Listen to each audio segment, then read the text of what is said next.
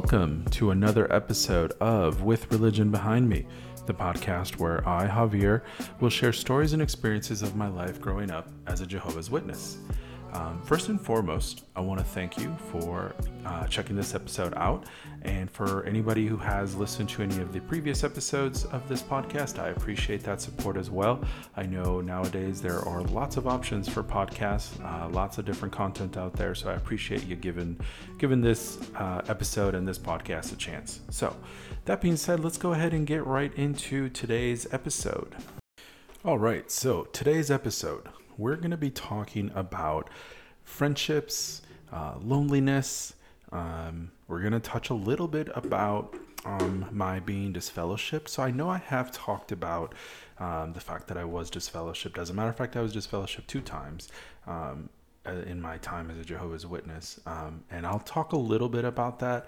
Um, I won't go into very great detail about the entire process um, because I do plan on having an episode dedicated to that. Um, and I do plan on having that episode um, come out here shortly. Um, I'm actually working on getting some kind of current information on that just to make sure I explain certain things correctly. Um, I, I don't know why. Um, it's not necessarily that I'm trying to defend or um, kind of preserve the Jehovah's Witness name, but at the same time, I do want to provide um, accurate information. Um, although when I started this podcast, I know I said I wasn't trying to um, necessarily be negative about Jehovah's Witness. Um, and I still don't necessarily want to be negative just to be negative. As I explained in the last episode, I am going to be more honest about how I feel about certain things. I think that has changed since I started recording. Um, I, I, talked about that in the previous episode. If you haven't listened to the previous episode, um, I suggest um, that you do uh, the episode with religion behind me. I celebrate Halloween. I kind of touch on um, the absence of the podcast for several weeks, um, and I do talk about kind of some of the changes that I foresee for this podcast uh, moving forward. So um, that will help kind of understand kind of where I go with this particular episode. Um, so if you want to uh, stop uh, listening to this episode and check out the I Celebrate Halloween episode, um, that will help uh, moving forward with this one. So let's say that you did that. You just stopped, you went and listened to I Celebrate Halloween, and now you're back. Awesome. Thank you for going and checking that episode out. Um, so, loneliness, friendships, um, my being disfellowship. We're going to talk about that. Um, specifically the reason I want to talk about this, and um, not trying to get super deep or prophetic about this, um, I had a dream um, several weeks ago where I was back in my apartment, um, my first apartment that I had when I moved out on my own. So this would have been in Madison, Wisconsin. Um, I'm from Wisconsin originally. Um, and this dream I had, it was back into my old apartment. Um, and I remember that dream being alone. Um, eerily, eerily, I don't know if that's coming out right, but in an eerie way, let's say. It's Halloween, right? Or it's October, so everything's spooky right now. In a very eerie way, I felt alone in that dream. Um, I don't know if you can feel loneliness in a dream. I don't know if that makes sense, but I swear that's what that dream felt like. It, it I was very present and very aware. Um, I know there are times when when you dream, um, you kind of remember little bits and pieces of your dream, so it kind of just feels like maybe you know that's what it was. No, I swear when I was dreaming this dream, it just was I was alone, and I remember feeling alone in this dream. Well, cut to several a few nights ago, um, and that's kind of what made me wake up and and start jotting some notes down about you know, that first dream and then this last dream that I had, I had another dream, another dream um, about loneliness. Now, this one was a little bit different because in my first dream, I was just truly alone. So I was in that apartment. And now keep in mind, uh, when I first moved out, I was 18. Okay. So, you know, I, I had a good job for being an 18 year old, but I didn't have like a career job yet where you know, I could afford a really nice place and afford furniture and groceries. It was very much, you know, Goodwill or you know hand me down furniture from um, you know uh, friends of the family, um, congregation, you know things like that. Because uh, at that time I was still a witness, so um, it was you know it would have been easy for me to say, hey, I'm moving out. Does anybody have any furniture that they're trying to get rid of? I had a couch. Um, I don't know if uh, I, I, just talked to my buddy about this um, not too long. He's he said he doesn't really remember, but I remember somebody um, gifted me a couch, and holy shit, did that thing stink, man! It was it was like somebody pissed on that couch, and that's probably why they gave it up. Um, not trying to you know um, make anybody feel ridiculous or embarrassed, but I do remember the uh, the place that I went to go pick up the couch. Um, at the time, I had a little Ford Ranger, so I was able to load that thing up into the back. Um, it was it was somebody who, mean, it made sense why that, that couch stunk. Um, you know, the in the moment, I probably should have just said, "Hey, you know what? I'm I'm actually gonna pass." But you know, it, it's a free couch. It was actually a futon couch, um, which you know, the whole point of you know being social and having friends, right, is so you can have people stay over, you know, or whatever. So I thought, hey, this is pretty great. You know, I'm getting a free futon couch. Um, yeah, it it stunk. Smelled like piss. Um, I know my buddy said he doesn't remember, but I remember him waking up the next day and being like, dude, that thing smelled like piss. Um, so anyway, um, just to kind of just let, you know, envision that apartment, you know, not anything fancy in it. it had a couch, had a kitchen. My bed was just a mattress on the floor. Um, had a few, you know, shower things. Very, very much a first apartment. Okay.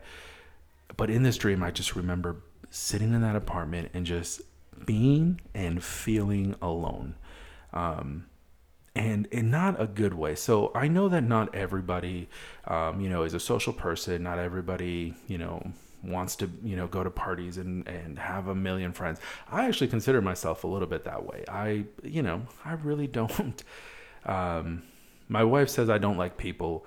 Uh, I don't know if I'd go that far. I just, I'm not always um, the most social person. Um, you know, when I when I do get social, I like it to be authentic. Um, and sometimes I'm just not feeling it, and you know, kind of not really there. Um, you know, today was actually my um, my son's birthday. Um, just celebrated his eighth birthday. Had a little party for him here at the house, and you know.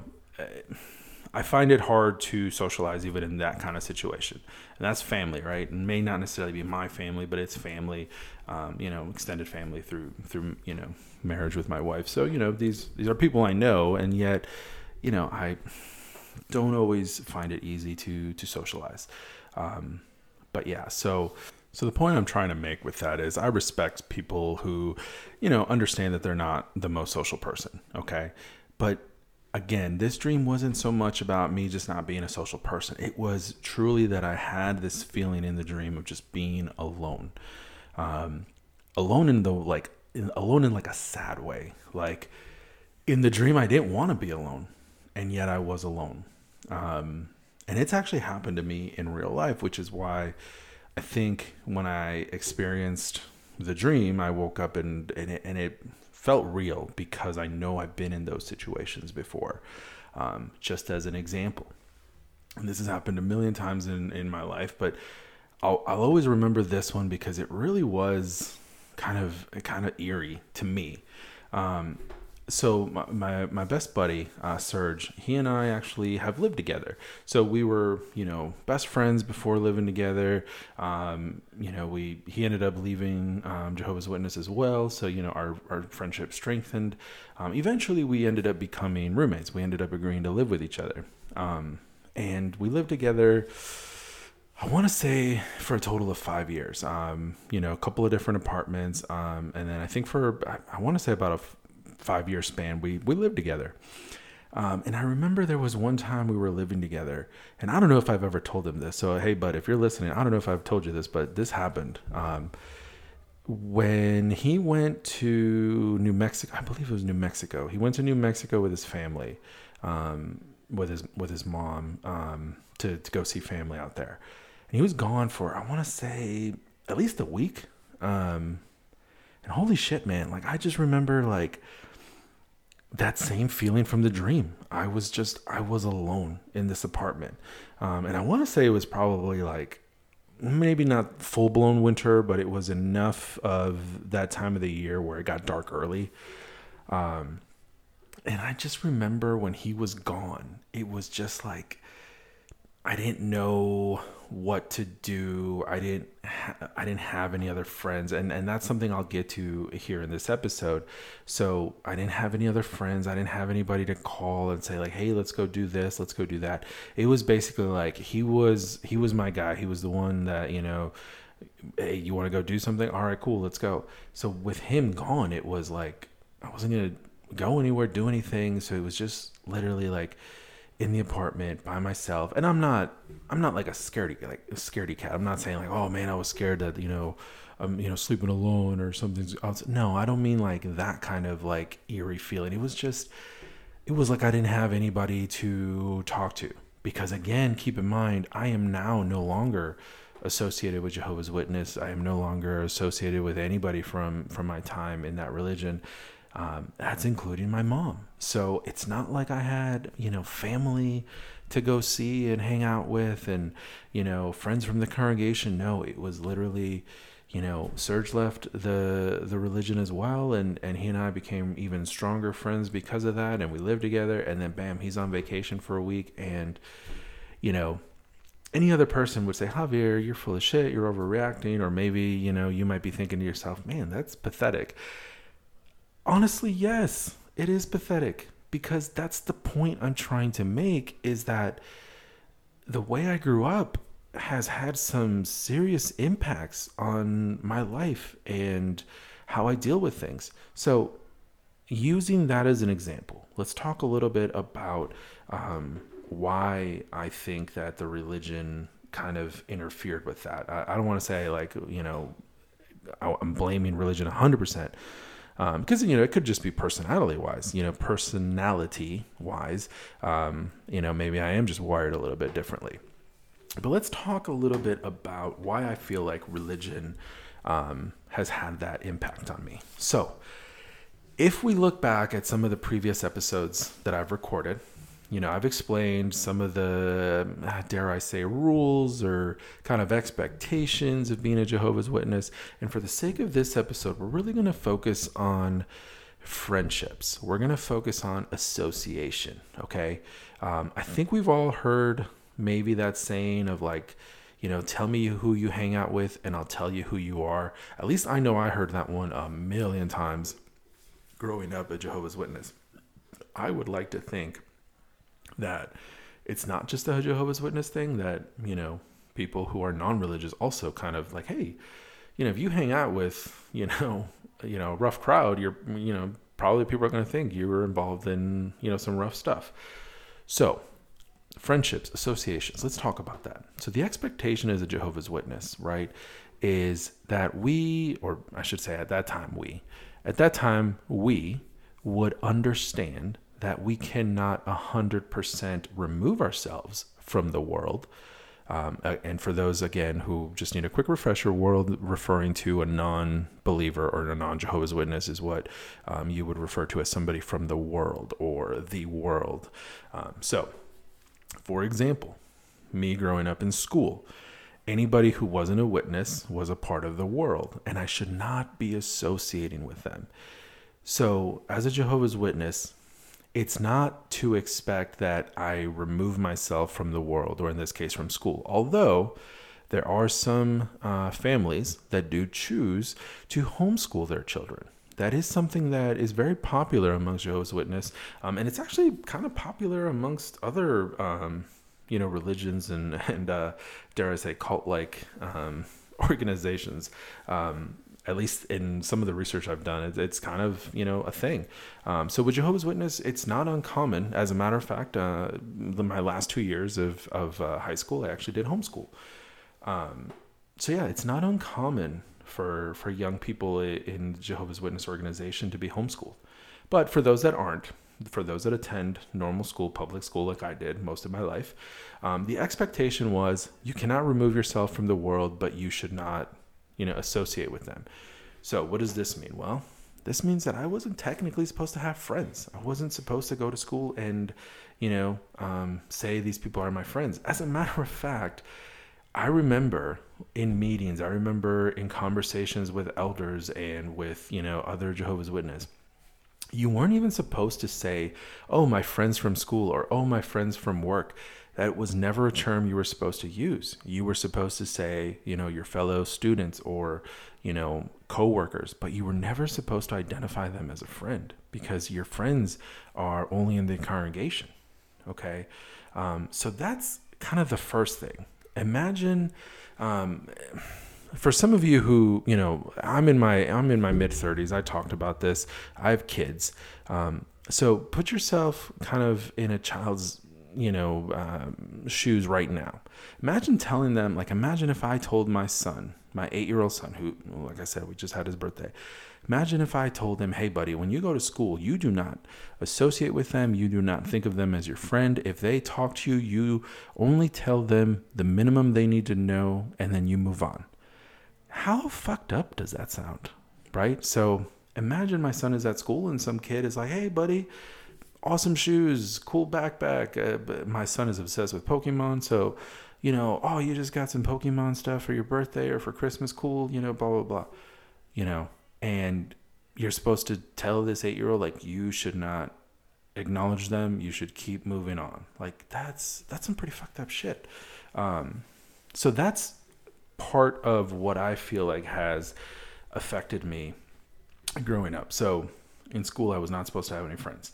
Now, if you think about it, yes, there are probably going to be some times where some kids who are Jehovah's Witness probably are going to school with a few other Jehovah's Witness. You know, um, if they're from the same, you know, area, if they're around the same age, you know, chances are they're probably attending the same school. Maybe not necessarily every same, uh, every single same class, or anything like that, but at least, you know, say for lunch, oh, I have a couple of witness uh, friends here at school. I'll eat lunch with them. They won't make fun of me because I pray. They won't make fun of me because I don't want to ditch. So, you know, they have at least somebody to fall back on. I'll tell you, I had no Jehovah's Witness uh, friends that went to my school. So I was on my own. I was out there, you know, representing by myself. Um, and times I did a shit job of representing. At times I did stand up for what I've, you know, knew based on the religion I should be standing up for. Okay, so I had no support, I had no friends. Um, and then here's the other thing. So in the congregation at the time, I was kind of the only one in my age group. Um, as I started getting older, then we had a ton of like, you know, five year olds and a ton of eight year olds and a ton of 10 year olds and a ton of 11, 12, 13 year olds. But when I was growing up in, in the religion, there were not. It was very much just kind of me in that age group for, for my congregation. So, what does that mean? That means I don't even have friends in the congregation either. Um, as a matter of fact, the only times I really went out and socialized, um, my brother, he is seven years older than me. And so at the time he was, you know, 15, 16, um, you know, 17 when he finally, you know, 16 when he got his license.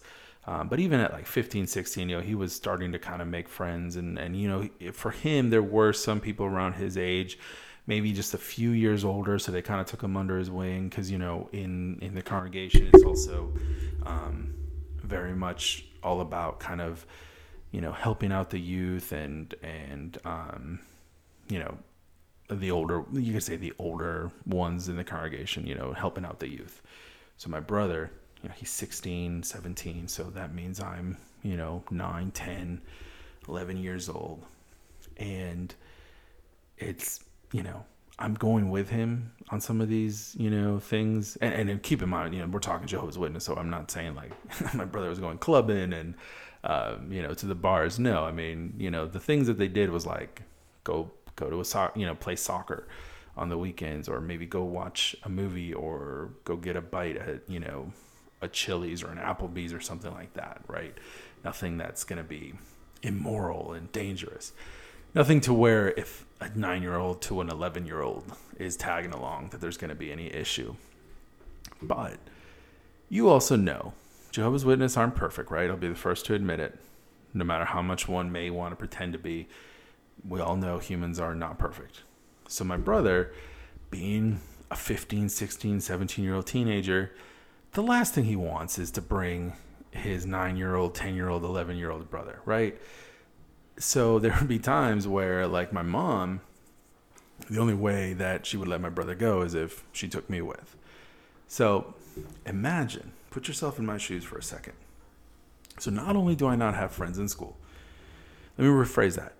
Not only am I not allowed to have friends in school, but now I don't have any friends in the congregation. And then the friends that I sort of have are actually my brother's friends. They're not even really my friends. I'm just, you know, my brother's little brother. Okay. That's not really a good good feeling. Okay. Um, and the reason why I say I wasn't allowed to have friends, I am by no means tooting my own horn. I have been honest. I believe in the in the prior episodes. I have a very low self confidence. Um, I don't really believe, you know, much about myself. But what I do know is that if I wanted to have friends and was allowed to have friends in elementary school and middle school and high school, I, I think I would have been okay. Um, I think I had enough people that liked me. I think I had, you know, enough um, social awareness to know who I fit in with and who I didn't. Um, so I think if I had been given some freedom with that, I actually would have been okay. I actually feel like I would have I would have had some friends. Um, another aspect to think about is I didn't have any neighborhood friends. Okay, because remember when I get home from school, what are my responsibilities? To study, not my homework study, Bible study, to prepare for the meeting, to do my personal study, to do my Bible reading. And it's a meeting night. Okay, now I have to shower and put my suit on and go to the meeting and get home really late. And then the next morning go to school, come back, do that all over again. So it's not like I ever had time to really like just go outside and play in the neighborhood with the kids. Um, I think I might have shared that that story about um, at one point one of the aspects of meetings was actually held um, at my parents' house. And so my house, or my parents' house, I should say, was you know once a week converted into you know kind of a um, location of, of worship. And I remember there'd be every once in a while like somebody would knock on my door from school, you know, because again, even though I wasn't technically supposed to have friends, and even though I technically couldn't call them my friends, I had people that I hung out with, right? Um, and so they would come to my house and, and be like, hey, man, we're going to go do this. We're going to go do that. Come with us. And I would answer the door in a, in a full blown suit and be like, no, I can't. And then the next day they'd be like, you know, what's up with the suit? And, you know, I always had to come up with some sort of excuse because, you know, I'm not going to tell. It, it was really interesting. Like when I would just be 100% honest, be like, oh, I'm a Jehovah's Witness, my parents. I almost kind of look back and wonder if instead of like trying to come up with all these weird excuses or weird reasons for why I was wearing a suit, if I had just said, yeah, my parents are Jehovah's Witness and I have to do this every once in a while, they probably would have been like, oh, okay, I get it. Like, you know, parents making their kids do something. Who who hasn't experienced that? But I think I was always still so torn because part of me wanted to be a Jehovah's Witness, but part of me also wanted to have friends and kind of do worldly things. I had to kind of be, you know, sneaky about it or, you know, lie about it. So I almost wonder if I would have just been a little more honest and blunt, like if it wouldn't have been taken so like, ah, that's kind of weird. Um, but anyway, no neighborhood friends either. Okay, so I don't have neighborhood friends because I don't have time to, and I'm not allowed to, unless they happen to be Jehovah's Witnesses as well. But even then, they should be getting ready for meetings and studying and all doing all that too, right? I mean, you know, I don't want to say like Jehovah's Witness don't let their kids play, but goddamn, sometimes it seems like Jehovah's Witness don't let their kids play.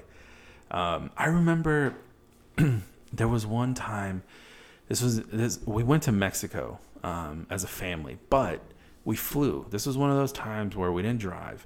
And the reason we didn't drive is because we were actually bringing, so one of my mom's best friends, um, who's also Jehovah's Witness, she came with us to Mexico. She she is not from uh, Mexico. She is uh, from Puerto Rico, but I think I think she was born in Puerto Rico, like her family is. I think she was born in um, shit. I'm sorry, I keep bumping my microphone. Um, I think she was born like New York or something. Um, but anyways, she's of like Puerto Rican descent. So she she was Hispanic. She was a Latina. Um, so she came with us to Mexico, and we went to um, the Bethel headquarters in Mexico because Bethel is kind of all over the world. Um, so even though the corporate headquarters for Jehovah's Witness is in New York or Bethel, Brooklyn, New York, um, they have you know other you know corporate offices like all across the world as well. And Mexico City was one of them. So we went. You know, we did the tour, and you know, we got to you know meet some really interesting people and go through you know Bethel and um, you know check that out. And I'll probably do an episode on that um, at some point because uh, it is there's a lot um, to talk about with Bethel. Um, I know I'm kind of just going over it real quick, but um, Bethel is an interesting topic. Um, but yeah, so I went to the Me- Mexico City Bethel, and as we were given the tour, we stopped at the weight room. Literally, it's like a gym on the campus of you know Bethel for Jehovah's Witness, and you know I'm younger, so like I say, oh, this is cool, you know, a, a, weight room, and you know, oh, that's cool, all these machines and all these all this equipment. And I remember the brother giving us the tour said, oh yeah, this room is hardly ever used. And I remember asking him like, why? And he's like, oh well, you know, with all the things we have to do, you know, nobody has time to come in here, you know.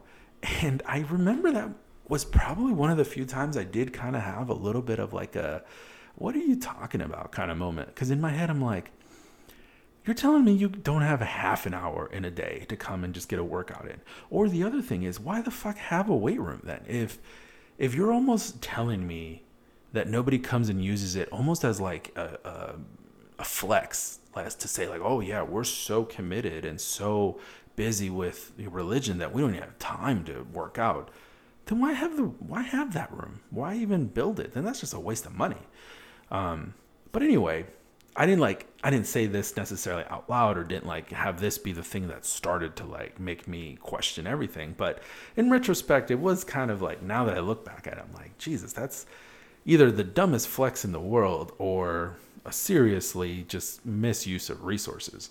Um, so I say that because this is what I mean by like Jehovah's Witnesses are all about meetings, preaching, Bible reading, like when I when I'm jokingly said, you know, Jehovah's Witnesses don't let their kids play. I mean, I'm kind of joking, but I'm kind of not. Like it's it's not a very you know, again, we've already touched on this a little bit and it's an episode I plan on doing very in in depth. Jehovah's Witnesses aren't aren't going to be on the sports team. Like as much as I would have loved to play sports, it's it's something I I never did because again there was no time. Everything was meeting, meeting, meeting, Bible, Bible, Bible. Um, so we've kind of talked about a couple of things um, that I feel like have contributed to my loneliness and my depression as an adult. Okay, so we've talked about that there you know, no neighborhood friends right? I didn't technically have any friends in the congregation because of my age range. I technically didn't have any friends at school because I wasn't allowed to.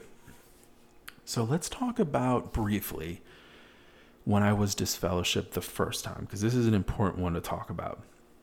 The reason why it's important to really talk about the first time I was disfellowshipped is because I was still a minor.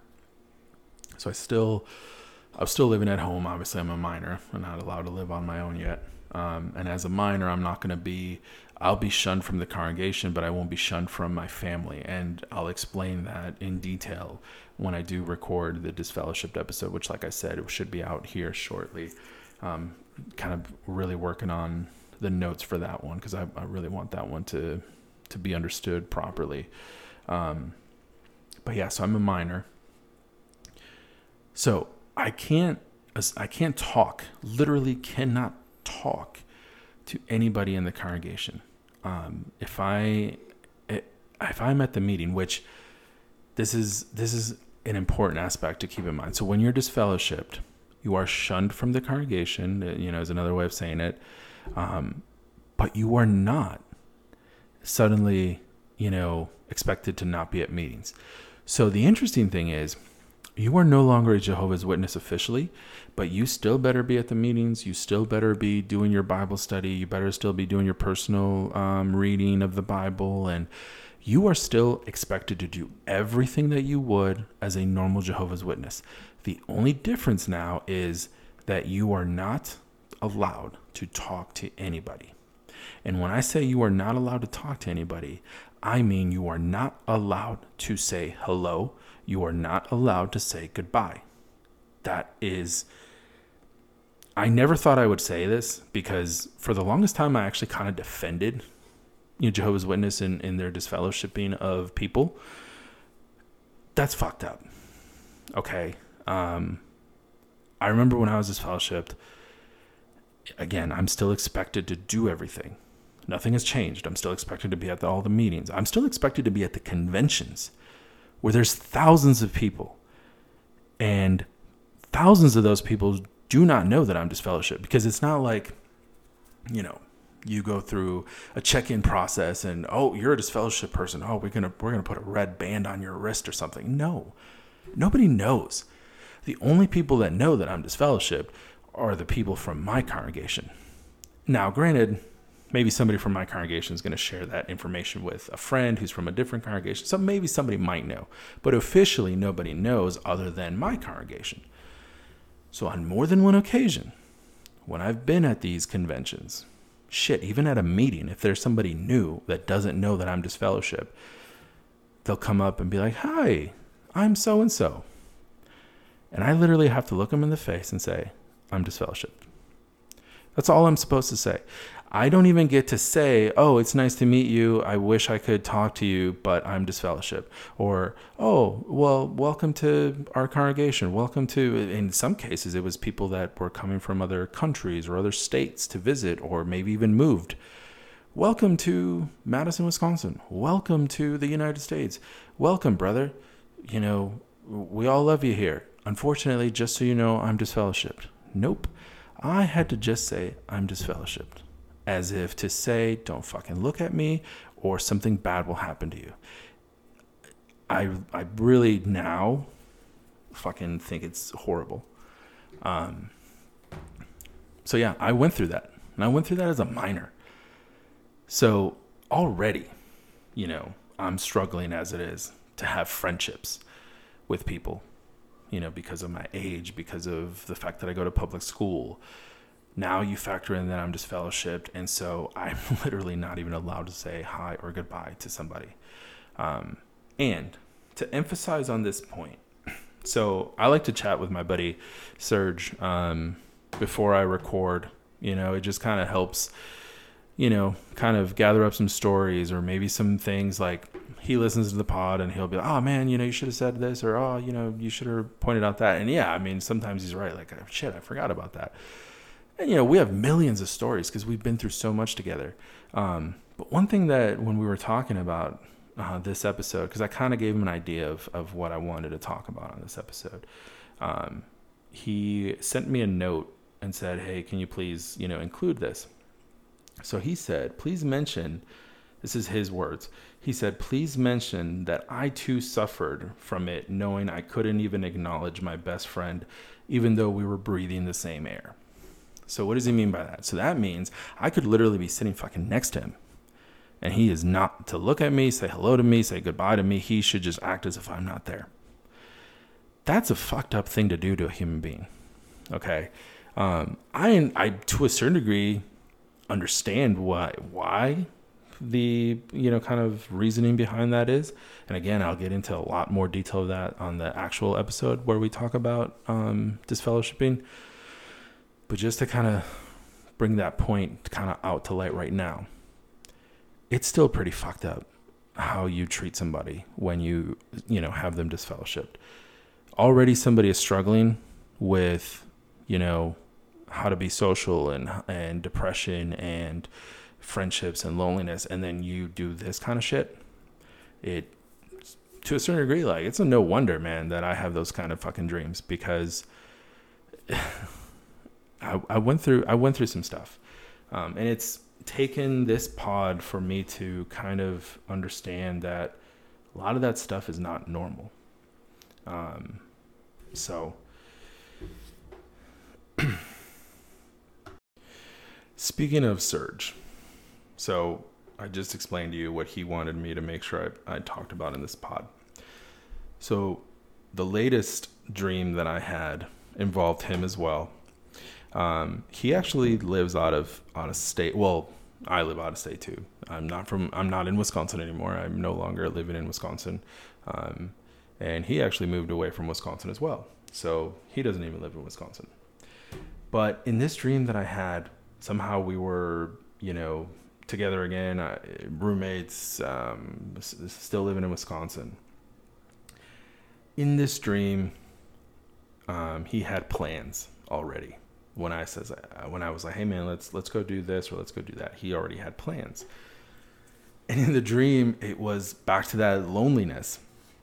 It was realizing that the only person that I had the ability to say, "Hey, let's do something," was not available. And I have a real life example of that.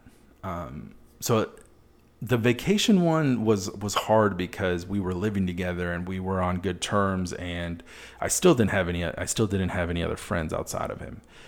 There's another example, and he and I talked about this one um, when he was here visiting uh, over the summer, and it has to do with a fight he and I had. We've been best friends forever now, and we have never fought with each other. We have never, I mean, to the point where when we did live together, and even like before living together and after living together, um, not so much after, but before and during living together, um, you know, if one of us was like, "Hey, man, uh, I'm a little short, you know, this this month on on some money, you mind loaning me a hundred bucks or two hundred bucks or something like that?" We did it. We didn't. We never felt any fear of like, "Oh man, you know, lending money amongst friends that's going to ruin the friendship." No, we never had any issues with money. We never had any issues with living together and, you know, the apartment, nothing. We've always had a solid friendship, solid relationship. However, there was a time way back in the day, uh, I was already out of, or I was starting to leave the, the religion. I wasn't 100% out, but I definitely wasn't active anymore. So I was considered inactive and he hadn't really started leaving the religion like heavily yet either. Um, and i don't when we were talking about this over the summer i don't remember exactly what it was that i was mad about but i was mad about something with him. And he like didn't really know that i was mad until i you know fucking said i was mad about it. And then out of nowhere i just said fuck you. And we didn't talk for like I don't know, say like three weeks to maybe maybe over a month even during that time, I had nobody. I I wasn't out of the religion enough to have made some connections to where maybe I could be like, well, shit, like I'll go at least to the bar with somebody or whatever. No, I was just not.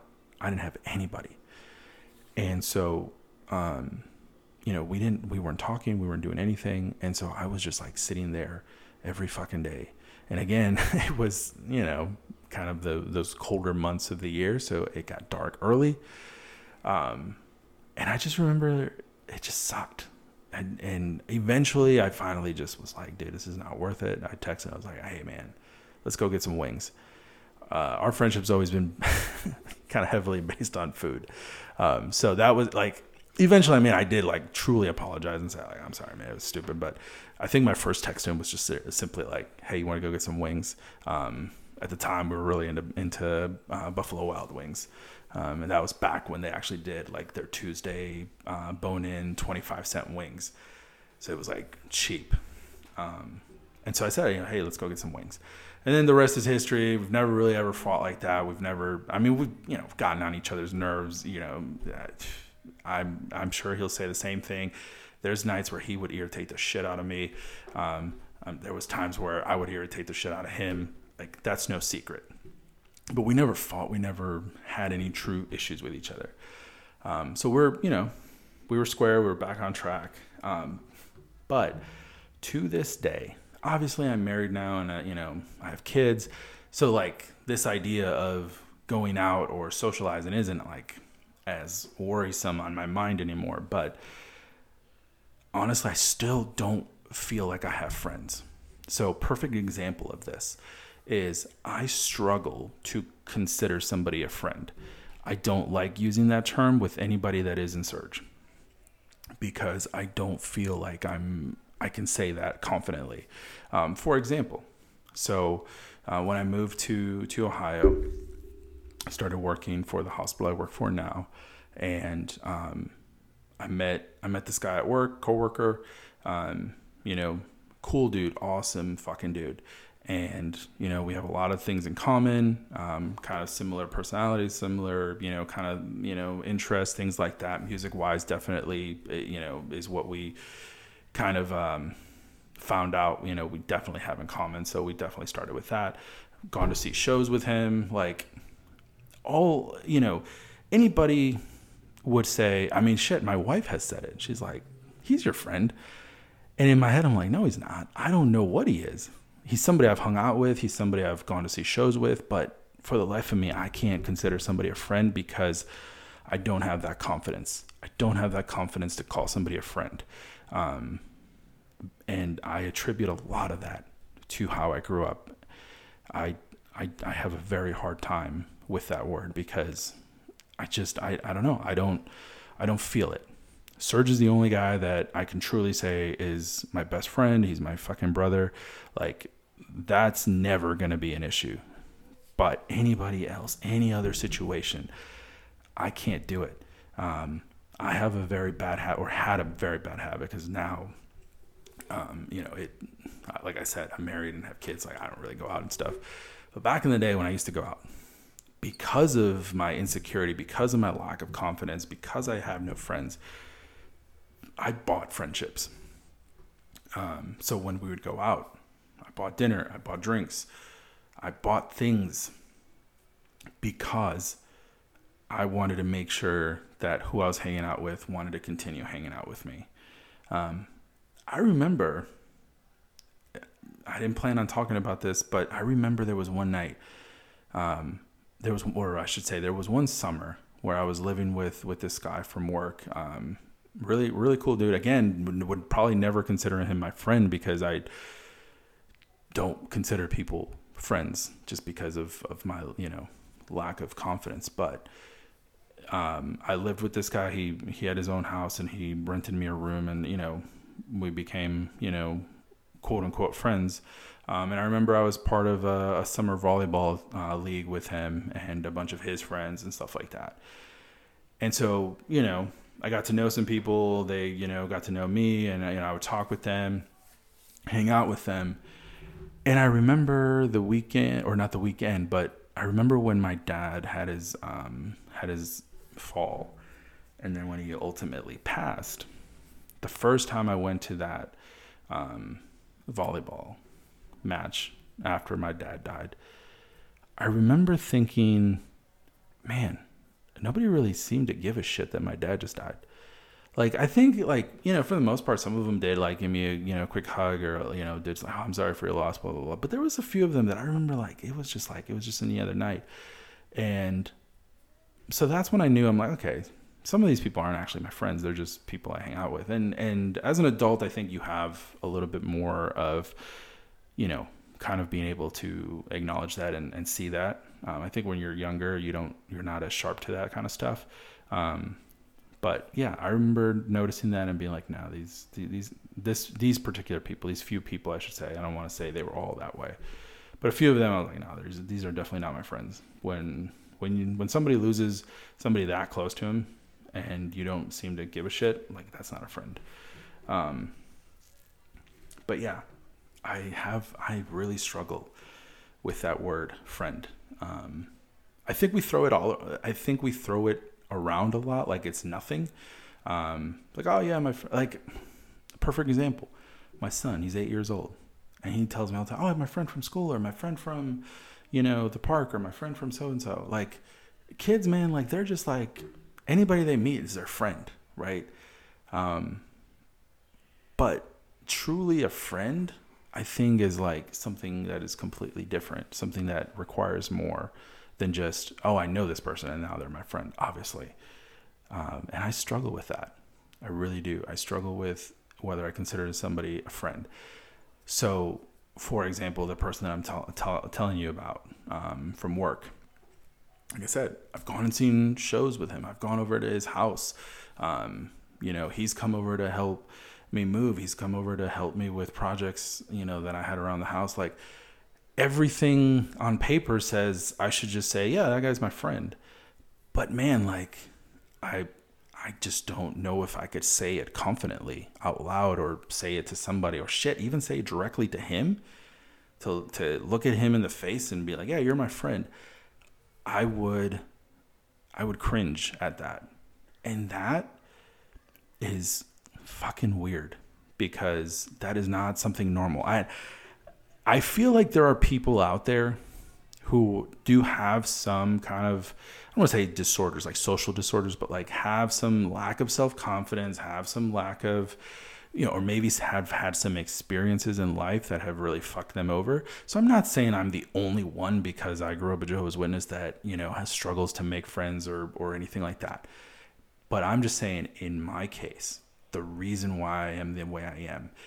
I would probably say there is maybe, you know, a 10 to 30% kind of something genetic, something, you know, that's already kind of um, chemically in my brain or something. But goddamn, I would say 50 to 70% of it is because of the way I grew up and because of some of the fucking weird things that I had to endure not being able to have friends in school, not being able to participate in social activities. I couldn't play sports. I couldn't go to dances. I couldn't have girlfriends. I couldn't do any of the normal things that every kid around me was doing. And then the people that I was supposed to actually let be my friends, uh, there were none because nobody was around my age. Um, you know, there was just adults. And I'm not saying like, you know, you can't look at adults for you know, you know, role models or to help guide some of the youth, but at the same time, you know, if I'm 10, 11, 12 years old, you know, I probably shouldn't be going to a 25, 35 year old grown ass man's house, right? So that's what I'm saying is I didn't have any any kids my age to say, well, these are my friends. And then to kind of bring this all together, one of the things that I, now that I'm out of the religion, I have talked to my buddy about is we both agree that there are certain people in the congregation that we miss. We both have acknowledged that. So again, I, I know that there are shitty people within the Jehovah's Witness organization, but there also are some awesome people that I miss, that I, I will admit I do truly miss. But I can't help but wonder if a lot of times we're only considered friends because we have the same religion. So, for example, I am no longer a Jehovah's Witness, and I am no longer friends with all those people. I am still friends with my buddy Serge. See, his the, friendship that he and I have has had nothing to do with religion. That is what ultimately brought us together right? The fact that his mom converted and, and that's how we met.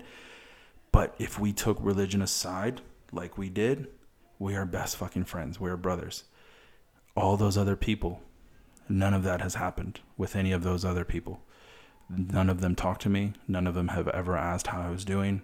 Nothing. Because since they are still in the religion, they still believe that I should not have any interaction with them. So that friendship was not real.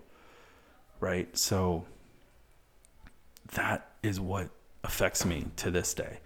This idea that even the friends that I thought were friends, are they really friends? Or are they just the ones that I'm allowed to be friends? And vice versa, they are allowed to be friends with me. That's my take on that. Um, so, I know I've been at this for, for a little while. I just want to say, I think it's really weird that somebody would be treated that way. So, like I said, when I say I wasn't allowed to talk to anybody, I mean I wasn't allowed to talk to anybody.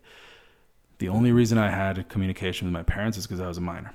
And I'll get into that more detail in the episode that will be dedicated purely to just my time being disfellowshipped. Otherwise, I would not like I am right now. I do not have communication. I haven't talked to my brother in fucking years. I people I, it's so weird because I'll I'll just make this one last point and then I'll I'll try to wrap it up. I remember a few years ago before I moved to Ohio, I was traveling for work. And I remember I was hanging out with a fellow traveler a lot, you know, in a small little group. And I remember one day she just like out of nowhere, I was like, "Hey, do you do you have a do you have do you have family?" And I was like, "Yeah." She's like, "Oh." She's like, "You never talk about them." And it's funny because I had to like kind of stop and be like, "Yeah, I don't talk about my family."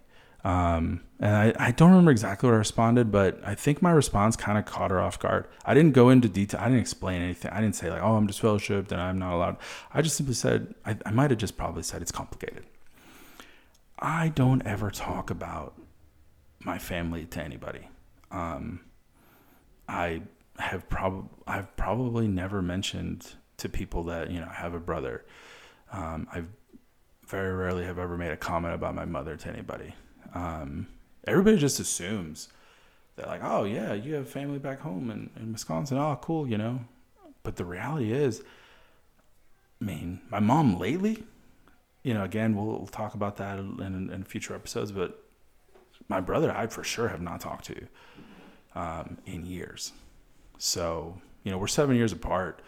You know, he's he's you know just turned forty not too long ago. Um, I, I want to say since I the second time and the last time I was a fellowship because that's when I truly left the religion. Um, maybe a couple of times I've a seen him and b maybe said like hello to him. I think one of the I, I take that back. One of the sorry I, I hit my microphone again. Um, when I was having my um, my first child with my um, with my ex um, when I had my daughter, I remember when I went to go tell you know, my mom and, and my brother that, you know, she was going to be a grandma and he was going to be an uncle. Then after that, I don't think I've ever talked to him. And even that time before that, I hadn't talked to him in years. So, um, yeah.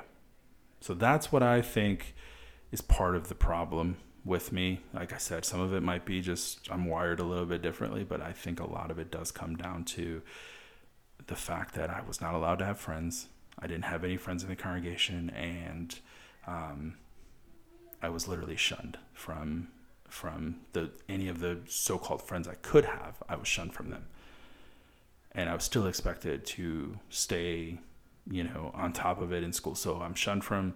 Um, it got so bad when I was disfellowshipped that, and this kind of contributes a little bit to some of like the financial decisions I've made in my life that I regret. Um, it got to the point where I was so fucking bored out of my mind because I couldn't talk to anybody. I couldn't. The other thing is when you're disfellowshipped, so Jehovah's Witness, believe it or not, do like to have fun. Okay, they do like to have social gatherings. They do like to, um, you know, have picnics and and play sports. You know, as long as it's not organized. You know, they they like to you know have congregation picnics and and congregation kind of baseball games or basketball games or soccer games. Um, you know, they like to rent clubhouses from, you know, apartment complexes that maybe some brothers live and bring food and bring music and dance. Like Jehovah's Witnesses like to have a good time. Okay. I'll admit that. But if you're disfellowshipped, you're not fucking going to those things. So you are not going to a party, you know, with your brothers and sisters, even though you're not allowed to party with the world. Like you are literally cut off from the organization, but you are still expected to be there and you are still expected to be prepared. So, I don't know. Um, I remember I, I used to. I used to fight with my ex about that. Like she would be like, "That's so fucked up that they do that," and I would defend it at the time. And now I'm like, "Shit, what was I doing defending that? That was actually stupid." Um, so, with religion behind me, um, I still struggle to have friends. Yeah, um, that's that's that's as easily as I can put it. Um, so, I know I had a lot to say there. Um, I just I really feel like some of that stuff is is the more I talk about it, the more I kind of put my notes together, the more I just really start to question things a lot more. So I appreciate everybody listening. If you've made it this far, um, God bless because holy shit, 55 minutes in, you're, you're still here. So thank you so much. Um, like I said, I know there's a couple episodes coming here shortly that will be very detailed about a couple of these topics. Um, but in the meantime, I hope this served as kind of a intro to some of those topics, and at the same time, also served as an opportunity for you to see um, what kind of uh, social and psychological ramifications that there can be for a religion like this, such an extreme kind of viewpoint and, and take on religion. So, um, if you have any questions or any comments, please send them to with religion behind me at gmail.com. I would love to hear what you have to say or what your thoughts are on this topic. I know it's um, one that tends to spark a little debate when people find out that these kind of things are done. So, again, thank you everybody for listening, and uh, I'll catch you on the next episode. All right, thank you so much.